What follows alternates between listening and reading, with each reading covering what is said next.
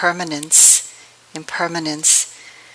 And it said that uh, these uh, teachings, these contemplations on impermanence, can give us a sense of spiritual urgency when we hear them in terms of their nature, moment to moment, and also in terms of their nature and in the infinite immensity of impermanence in life, of life.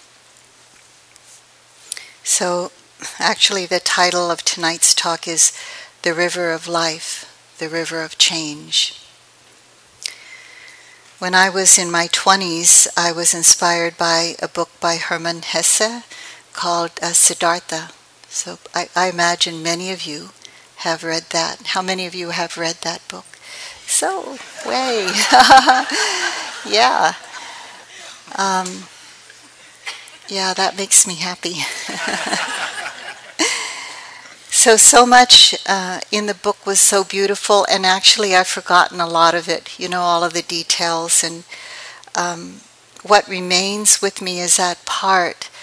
And I don't know if this was the actual intention for me, for the meaning of it, but it struck me in this way, in terms of uh, when Siddhartha was sitting next to the river, and there was this um, teaching that came to his heart and his mind about change. And it wasn't about hearing any Dharma talk or words about it or, you know, reading any scriptures. It was all about just hearing, just listening, just seeing, just noticing in his own heart about how things were always moving along, always changing. And so here we are silently taking in that river of change in our lives, in these moment to moment experiences that we're living out today and ending each moment. So we're taking this teaching in with each sense door.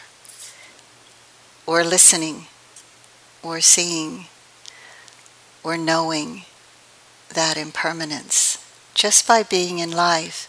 And this is what a whole lot of the turning towards in our moment, in our times with you, uh, in in our check-ins. This is what it's all about. Just always turning your heart and mind towards that.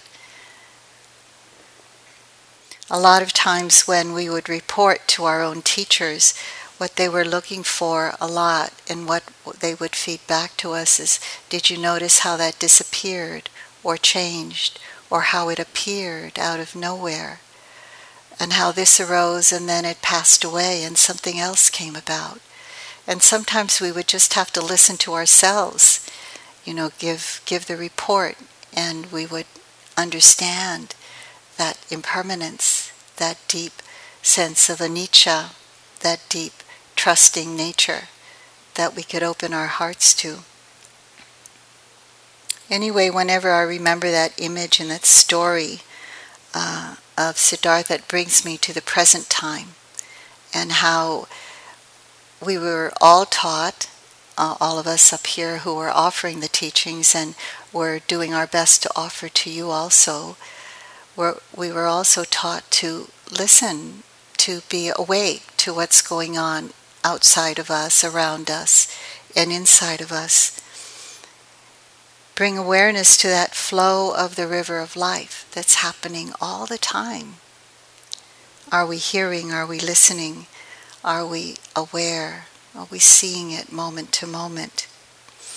So it's happening in this simplicity as we do our best to be present with this river of life that's always flowing you know, the, the five physical sense doors um, seeing, smelling, tasting, hearing, touching, and the mind door, the heart mind door, the flow that's always going through there. It's this incredible river of change that we're actually living in moment to moment to moment. So there's a wholesome, the beautiful qualities of mind, the contentedness, the joy, the gratitude, the generosity that we give one another, that we're constantly experiencing, and also the unwholesome states that we're learning to open to with more grace and more graciousness and more nobility, to even open to those places with compassion. A few years ago, I spent some time hiking through some old growth forests in the national park in Washington, Rainier National Park.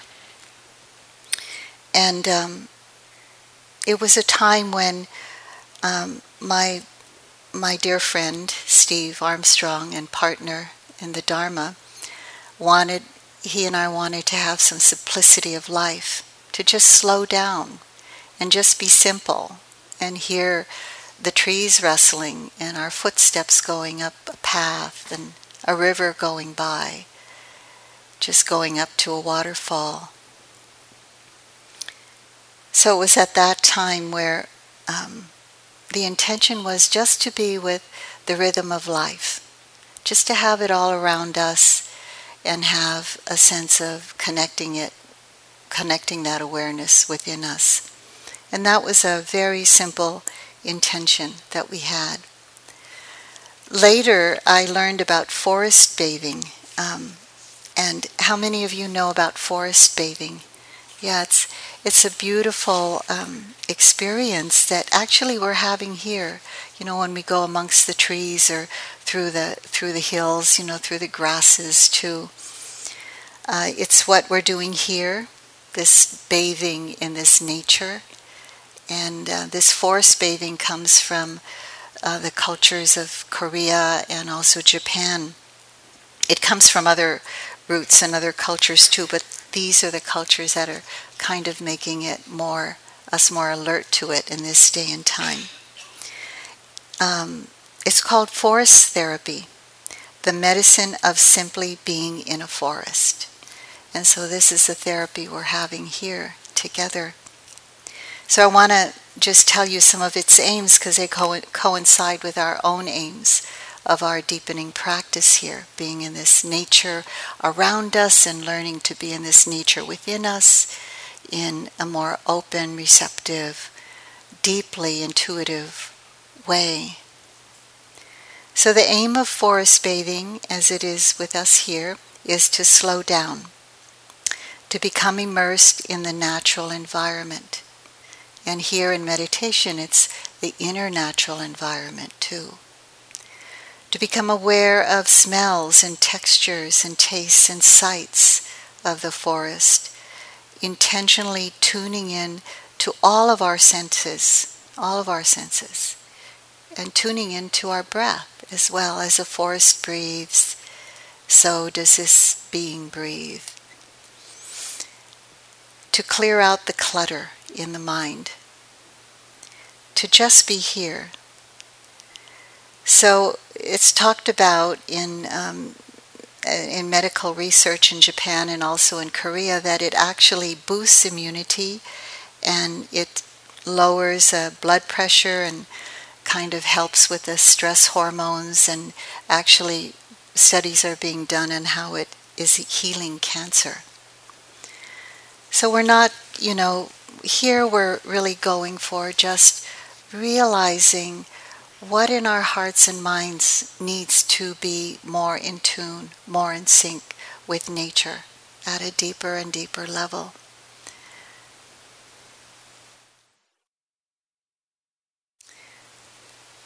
So, here perhaps the concept of time and um, deadlines dissolves. You know, it, it takes a while to lose our sense of we got to achieve something and do something we're constantly reminding one another to relax, to slow down, to let go of needing to do anything, and to just be. The markers that we have in our day are just when we need to be here sunrise or before that for the morning sitting, times to eat, times to sit, bell rings.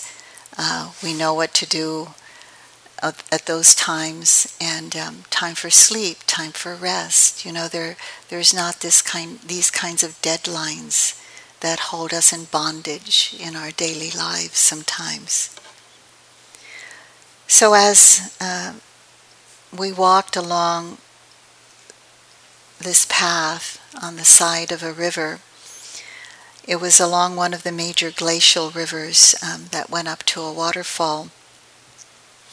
We were walking at a, a pleasant natural pace and being the, in the normal way of being aware that we've been practicing for a number of years now, so that comes pretty naturally. And it was simply being, not accomplishing anything. And that in itself was really a relief, a healing. So I remembered vividly, um, still do the walk in that forest because we intentionally went there to just be and to just be slower and just be simple. So we decided to just take in the five sense doors. I mean, we hadn't heard about forest bathing, but we kind of intuitively understood. Just to take in the five sense doors, just as the Buddha had given instructions many times, just to be with the hearing. When a sound arises, just to be with the simplicity of hearing. When sights arise, just to be with the simplicity of seeing when smells arise, just to be with the simplicity of the awareness of smelling, hearing, tasting, seeing, smelling, sensing at the when the foot would hit the ground, sensing the foot, feeling the hardness, the softness, the pressure, pressure, the tightness that might be there, just at the pure elemental level. And this is what we're coming to see in our practice that incredible simplicity of life, really delving in to that depth of just being, where we begin to break through the many concepts that we've held and understand deeper concepts that might present a new view of life, freeing views of life.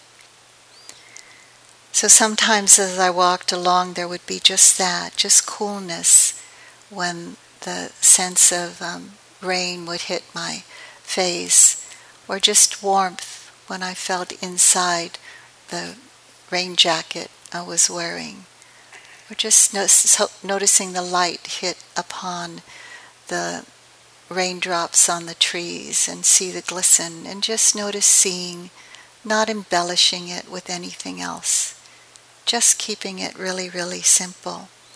That kind of moment to moment awareness, that kind of noticing how seeing would disappear into a moment of hearing, would disappear into a moment of sensing coolness, disappear into the moment of a breath, coming and going of everything, the rhythmic pulsing of the heartbeat, awareness of just pulsing. Just that.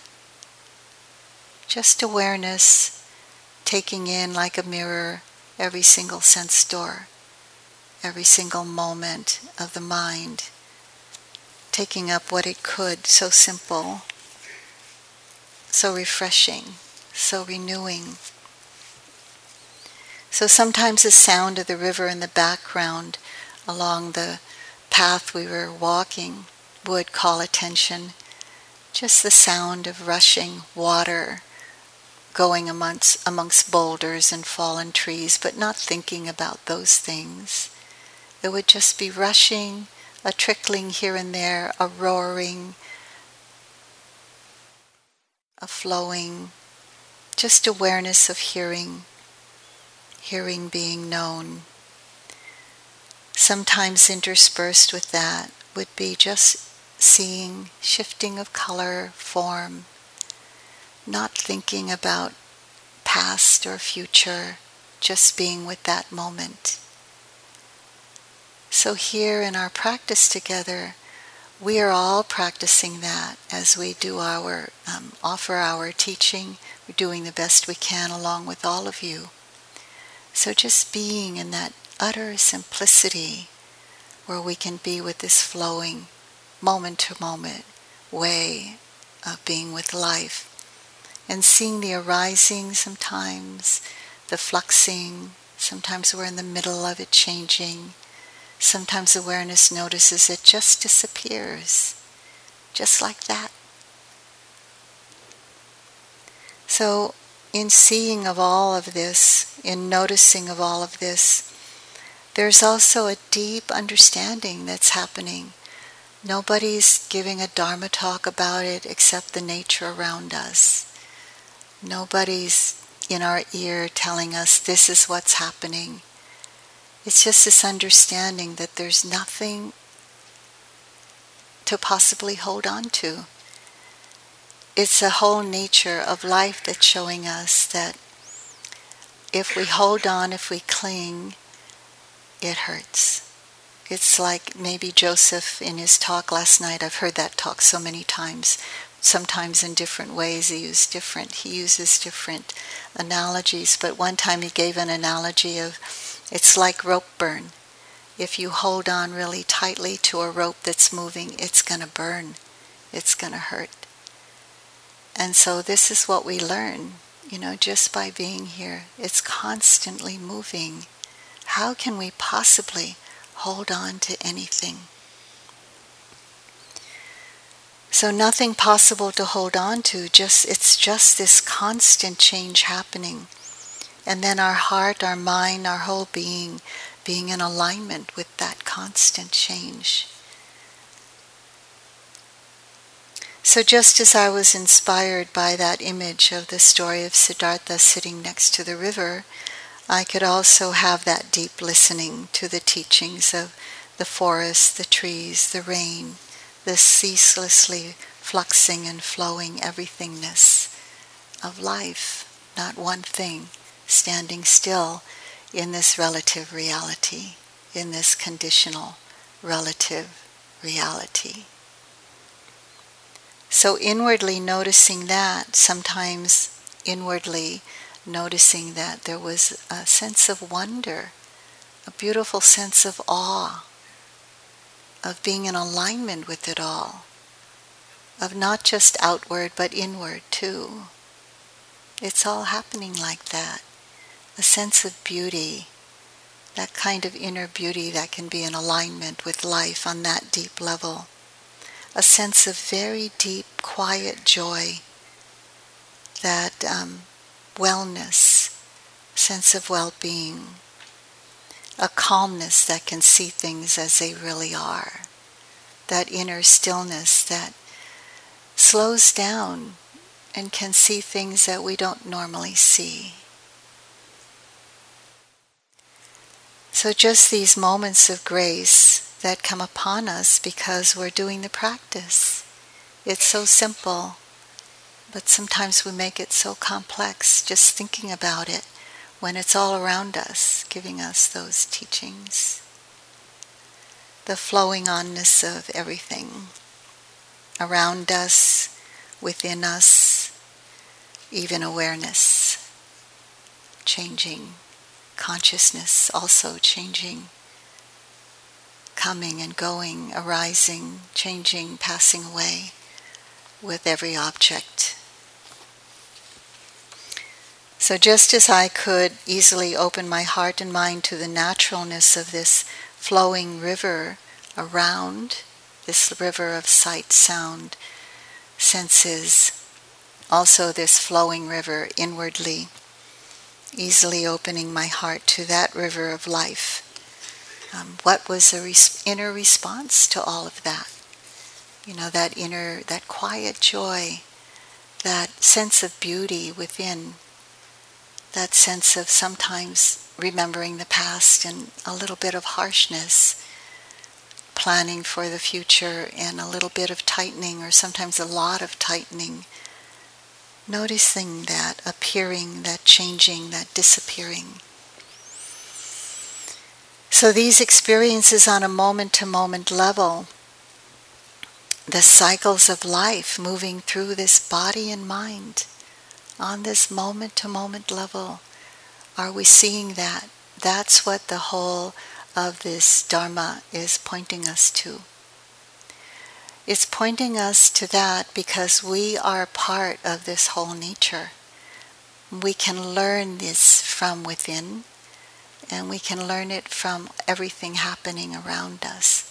Sometimes we as yogis have this sense of being totally connected with everything because of that connection within.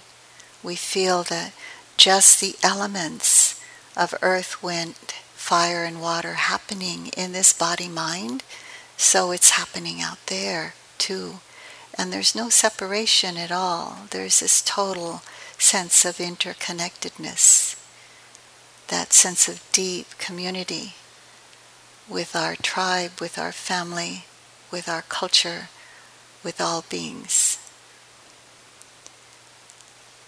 So, in recent times, though, I've been tuning in not just to that moment to moment cycles of life, but tuning into the immensity and infinity of impermanence after having come across some teachings of the Buddha and some of the suttas that I've read. That immensity and infinity of impermanence, of the process of being human in this endless repeating cycle of birth, life, death and rebirth endlessly happening. So if that if your mind can't go there about the rebirth thing, some it's good enough it's to just stay in this life sometimes and understand from this life cycle. You can think of it in terms of just one life, this one life where we've taken birth, going through infancy, adolescence, adulthood, the elder years, the dying process, and death. Just this one life can we take in from that? Can we understand from this life how we can deepen into this understanding of impermanence? And from that understanding, learn in a very natural way not to hang on I mean, we don't even have to let go because we don't reach out to cling to anything. It's sort of like, in a very deep way, there's no reaching out to cling. It's just allowing things to do as they do, taking the right course of action, saying the right words in this relational relative word world, doing what is necessary to help one another that's all part of life. But also uh, deeply opening with compassion to how it's difficult sometimes, and opening with joy to the wonders of joy and contentment when we're not reaching out, when we're not holding on. So, this is called samsara, this process of human being in this endless cycle. One definition of samsara, I'll just, it's a, a, word frequently used in the Dharma, so it's, it's good to know of these words, but you don't have to memorize them. Samsara is this perpetually wandering through states of existence, or the endless cycle of eternally becoming, birth, the life changes, death, and rebirth within an infinite, immense cycle. So I was reflecting on how long has this been flowing and fluctuating on and on for this mind and body continuum called Kamala in this life, flowing and fluctuating since time immemorial.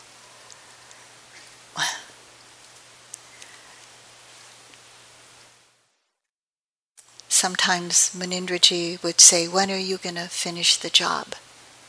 You know, of giving up, of um, giving up all greed, all hatred, all delusion.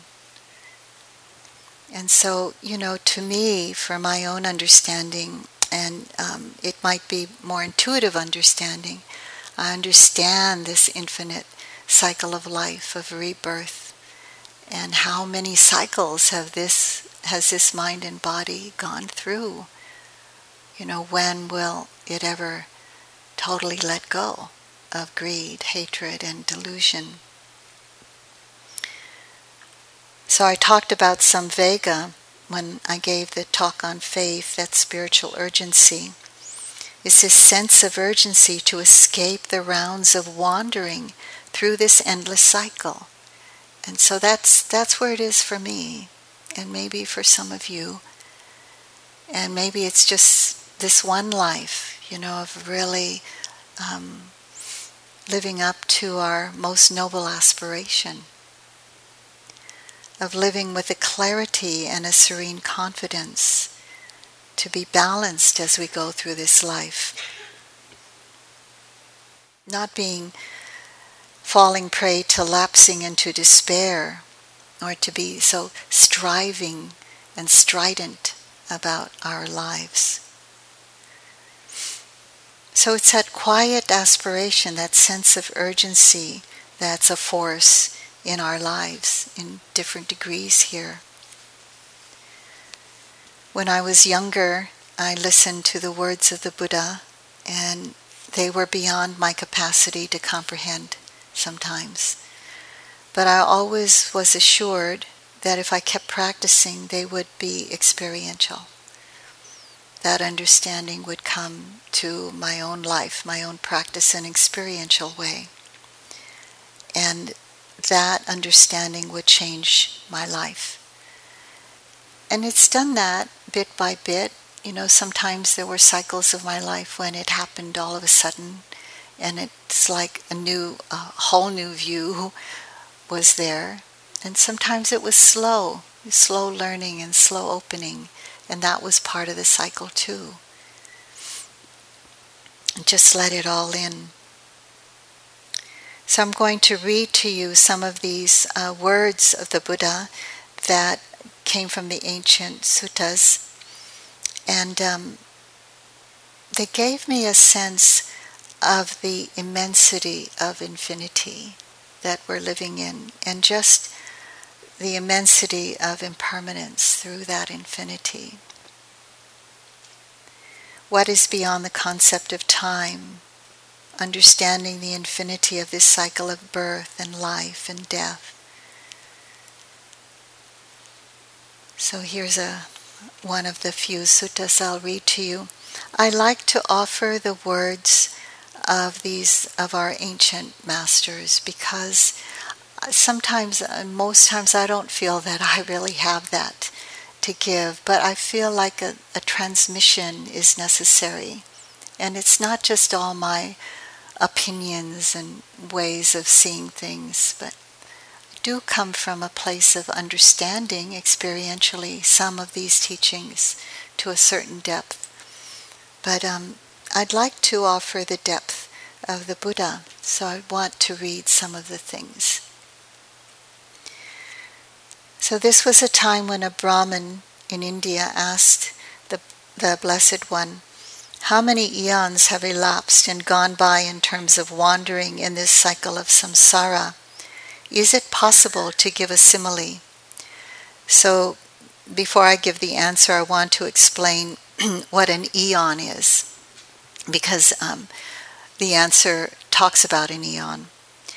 So, an eon is a long time, an immeasurably long time. So, in Buddhist cosmology, an eon is 4.32 billion years. I don't know how anybody came up with that, but um, in my research, um, uh, that's what I learned. I also learned that the Earth is uh, I, the Buddhist cosmology is 4.32 billion years, and I learned that the Earth is 4.5 billion years old. So that's almost close. So this Earth is like an eon, that long it's been here. In astronomy, one eon is 100,000 million years. So just keep that in mind as I give the response of the Buddha.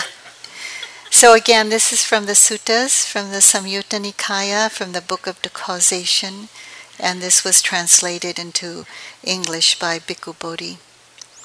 A Brahmin asked the Buddha, how many eons have elapsed and gone by in terms of wandering in this cycle of samsara? Is it possible to give a simile? It is possible, Brahman, the Blessed One said. Consider the grains of sand between the point where the river Ganges originates and the point where it enters the great ocean. Brahman, the eons that have elapsed and gone by are even more numerous than those grains of sand.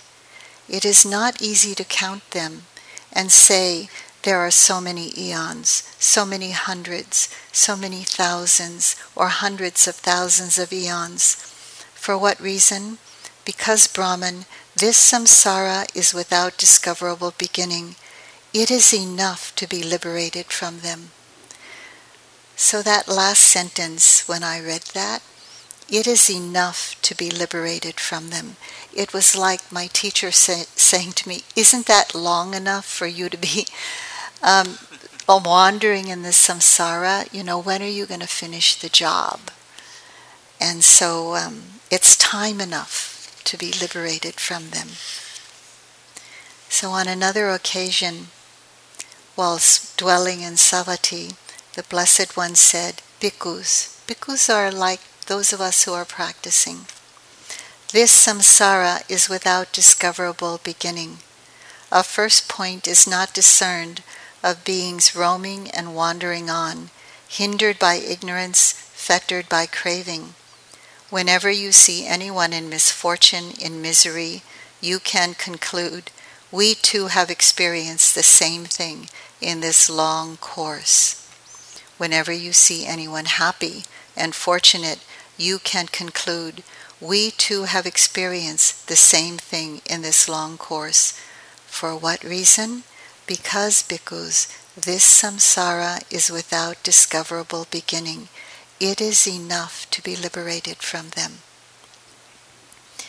And lastly, also at Savatthi, uh, the Buddha was giving a discourse.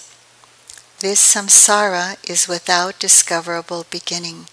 A first point is not discerned of beings roaming and wandering on, hindered by ignorance, fettered by craving. What do you think, bhikkhus? Which is more, the stream of tears that you have shed as you roamed and wandered on through this long course? Weeping and wailing because of being united with the disagreeable and separated from the agreeable? Which is more, this or the water in the four great oceans? And the bhikkhus responded, As we understand the Dhamma taught by the Blessed One, the stream of tears we have shed, weeping and wailing, this alone is more than the water in the four great oceans. And the Blessed One responded, Bhikkhus, it is good that you understand the Dhamma in such a way. So the fluctuations of even just one life, our own life, the stages of infancy, childhood, the teen years, early, later adulthood, aging, elderhood, sickness, dying, death, happiness and sorrow, all the gain and loss, all the experiences we get caught in in between, slips through our fingers like water from this river of life. What can we hold on to? The past, Munindra would always say, the past is dead and gone. The future is not yet born. But in this present moment, you can make your life. You can come to the end of suffering. And so, mm, when I was in my 20s, the end of river was not something that I thought about. You know, it was um, thought about, oh, I have long to live yet, and but you know, as I've lived, I, you know, I worked in a cemetery mortuary for 20 years, and I saw a lot of death around me. Uh, U Pandita, the teach, my teacher would say, it's living. Uh, working in a cemetery and mortuary is like living in a monastery because you're constantly surrounded by the heavenly messengers. So I was so busy raising children and uh, survival, but even so, I had a lot of interest and a beginning sense of urgency, as I spoke about, and realized, um, you know, that I wanted to know the meaning of life and how to really purify this these habit patterns that were seen so clearly. So now at this age, and like some of you, most of that river is behind, and there's not so much in the future. You know, yeah, hopefully maybe I'll live 20 more years, maybe 30 more years, and can take in a lot more practice in life and in, in retreat life too. But there's this natural organic arising of the reflection of death that happens and the preciousness of this human life to really use this human life in beyond the, the sense of survival or just trying to get to a place of happiness, but to really understand that we can use this life for something deeper, you know, for um, purifying our own minds and hearts so that we can help others along the way. So, keeping the truth of impermanence in the forefront every day was has become more and more important to me. So, not long ago, I did some personal practice in Lumbini, the birthplace of the Buddha. Went there for a month. And um, I usually bring no reading material with me when I go on retreat. I just want to read my own heart and be with the simplicity and not the concepts of words, except words that I hear about the Dhamma and respectfully listening to my teachers uh, and what, what is to be offered.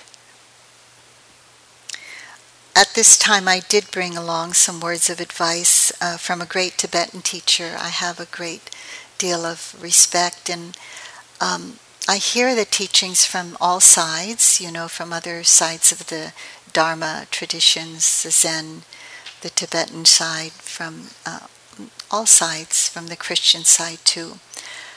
I especially am connected to the teachings of Dilgo Khyentse Rinpoche, a great Tibetan teacher, and so I often read his words.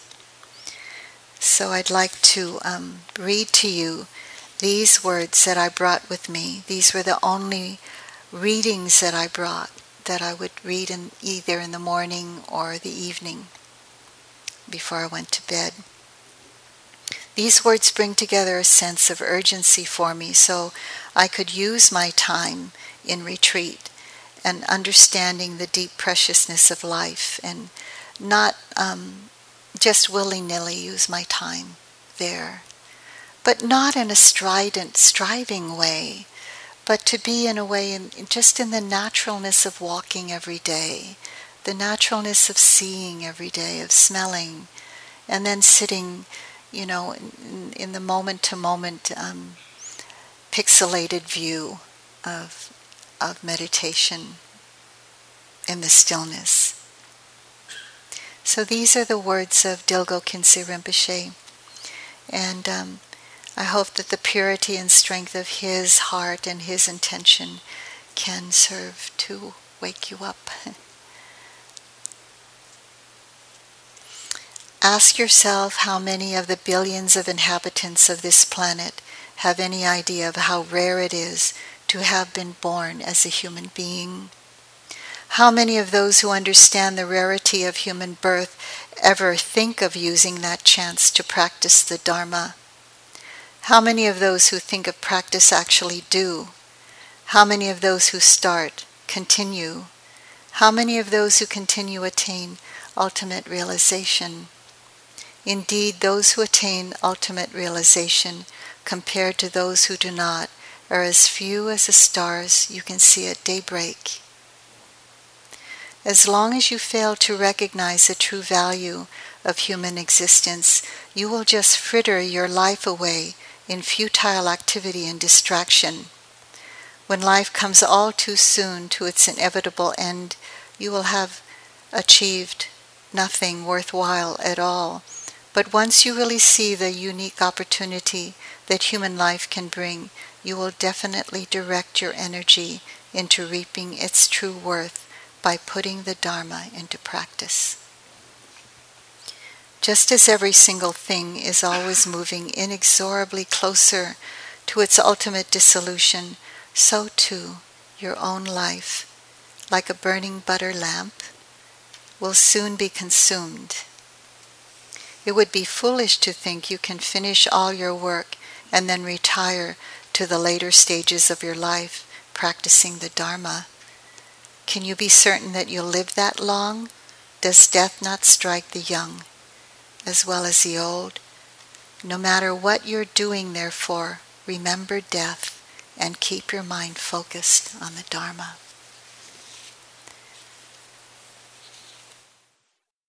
So, the Pali word for this infinity and immeasurability of impermanence is anicca.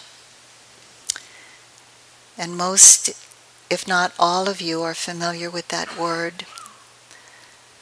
What it means is the subtleties of the arising, the becoming different, becoming otherwise, the disappearing, the never staying the same, subject to change. In a bigger way, it's realized as a continual flowing onness of life, which is happening for all of us, like this beginningless, endless river, emerging for, from innumerable conditions and causes, just like this body mind, inwardly, outwardly, fluxing, changing, moving, evaporating into different forms, becoming otherwise. So we're fortunate to be in this place surrounded by the Dharma, surrounded by trees, by the earth element, always changing by the water element, by the sun ray, rays, by the birds in flight, by the stillness.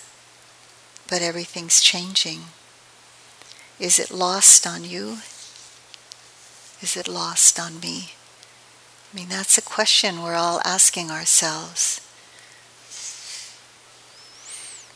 It doesn't have to be um, something that we're feeling a, a sense of grief about. I mean, it is a loss when we see things leaving and dying and going, but it also can be quite beautiful when we take it in. So, to understand this so profoundly, that it's always changing, we really need to listen deeply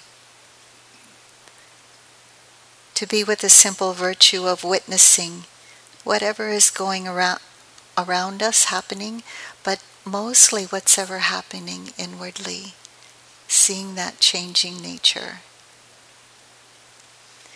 Sometimes when we would report to our teachers, it would be a very um, specialized kind of report because they were really checking on this moment to moment experience so, with every single sense door, we would have to report, um, you know, something clear that we've experienced. When we could see, say, a moment of the breath arising and how it was changing and how it disappeared into the next moment. Sometimes we'd have to explain what happened with the so what's uh, what is called pain in the body stiffness, tension, heat, warmth, coolness, pressure, um, softness. And um, then, if, say, anger arose, uh, we would have to explain, describe how anger arose. And then, when we would say, then it would disappear, there would be the question, how did it disappear? Did it, was it like flowing on? was it like disappeared like a cloud evaporating and it would be it would have to be that kind of just receiving deeply what's going on so you could actually know that. It was very important actually to see that with every single sense door. So it was important not only to see it through awareness but for awareness to see every single object that clearly. So it was actually important to get close to the object, to see it closely enough, and to realize anicca, also dukkha through with every single one of the um, five aggregates, which we might talk about in another talk. So it's really important to see it, to understand in at every at every piece of what makes up this body mind continuum. So, and yet, you know, through all this seeing in my own life, they're still resisting what's difficult. But the practice is coming close to that resistance. There's still aversion, there's still attachment. You know, I, I always repeat, my, my path is not yet finished, so of course it's still there. And the practice is coming close to that, seeing how that is always changing and then sometimes seeing how awareness is changing with that as well. Both, you know, seeing the changing nature in both the objects and the awareness. Both are important. So, in our practice, we learn to use our energy here to open to how it is, to use each changing present moment to realize these truths. The truth of anicca opens to other truths. The Buddha would say, it's better a single day of life perceiving how things rise and fall than to live out a century yet not perceive their rise and fall. So, this is the various ways that we're coming to notice this fluctuating nature, this view of life. Not so much in nature around us, although that really helps, but this nature within this body mind, the incessant mind boggling formations appearing, morphing, dissolving, moving, becoming otherwise. This is anicca. In all the four foundations of mindfulness and in awareness, which is part of those four, four foundations of mindfulness, in everything, we're learning that experientially.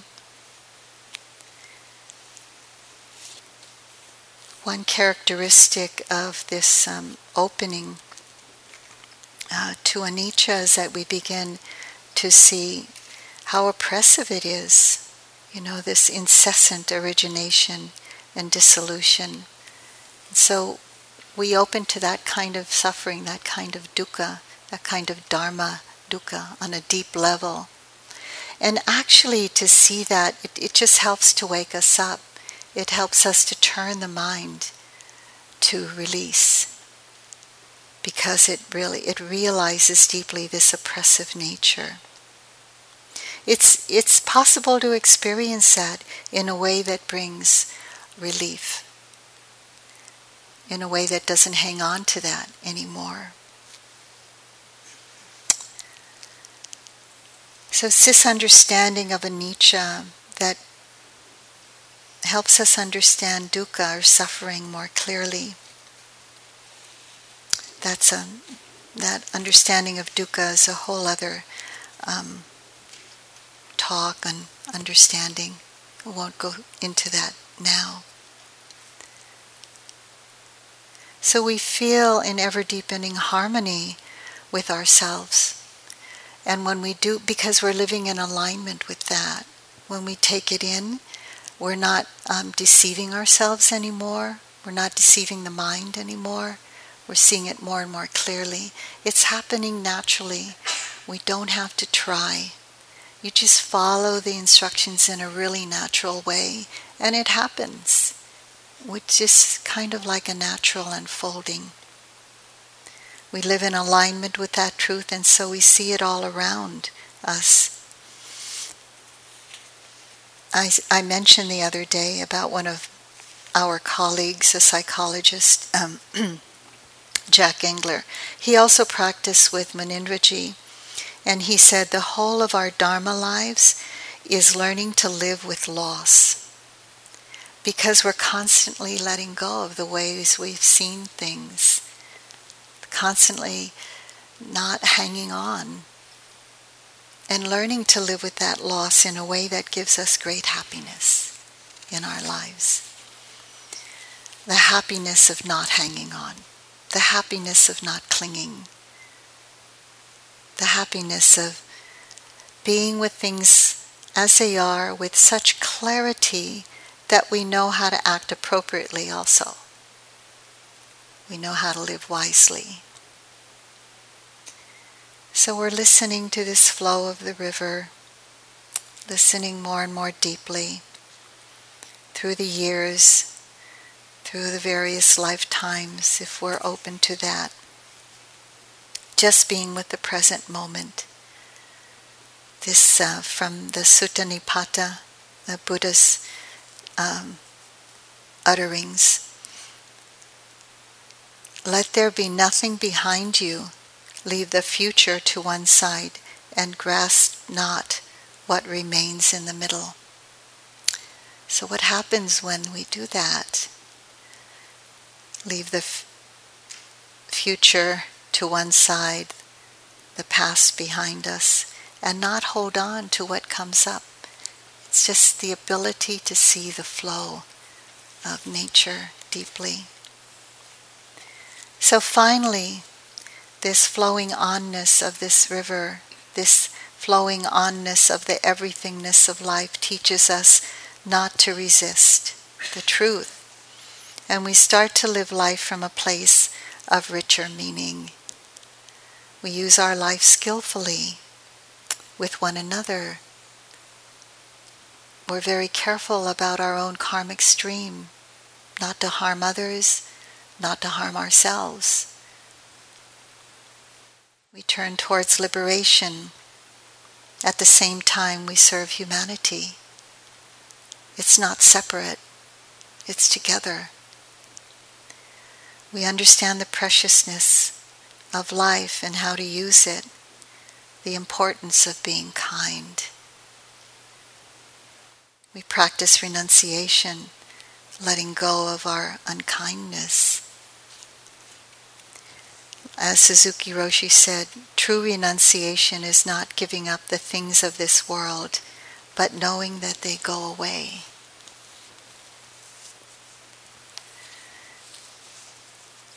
I'd just like to end with this um, a couple of things. One from um, one of our great teachers, Mr. Goenka. He said, Real wisdom is recognizing and accepting that everything is impermanent, every experience. With this insight, you will not be overwhelmed by ups and downs. And when you are able to maintain inner balance, you can choose to act in ways that create happiness for yourself and others. Living each moment happily with an equanimous mind, you will surely progress towards the ultimate goal of liberation from all suffering. So, with all that wisdom around us, within us, from all these great teachers, um, just like to express um, my gratitude for having the teachings come from you, also hearing your lives. It's really um, inspiring. And um, may we continue to open together in our life here together. So let's sit for a moment.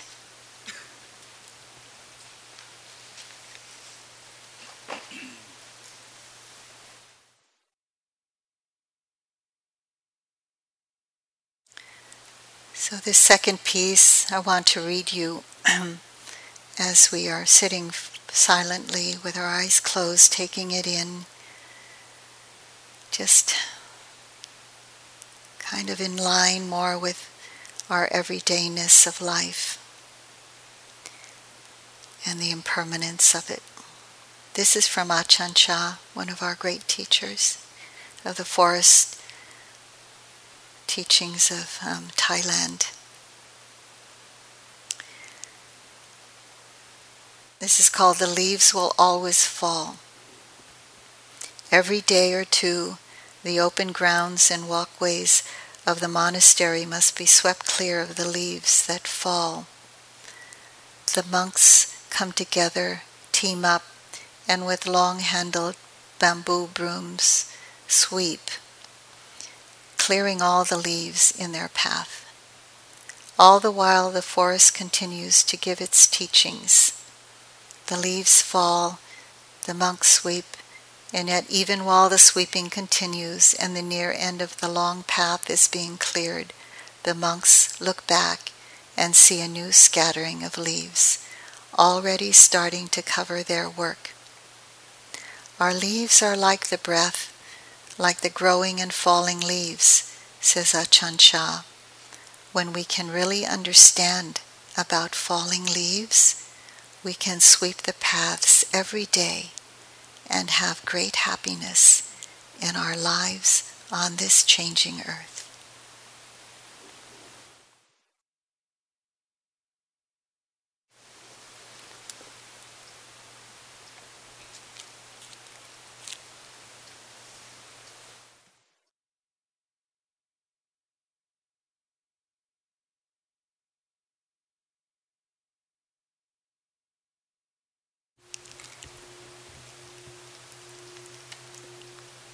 Thank you for your kind attention. Let's have a little time to walk and um, enjoy the evening air and back here for our last chant and sitting of the day.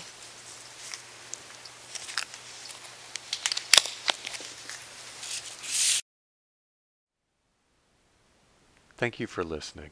To learn how you can support the teachers and Dharma Seed, please visit dharmaseed.org slash donate.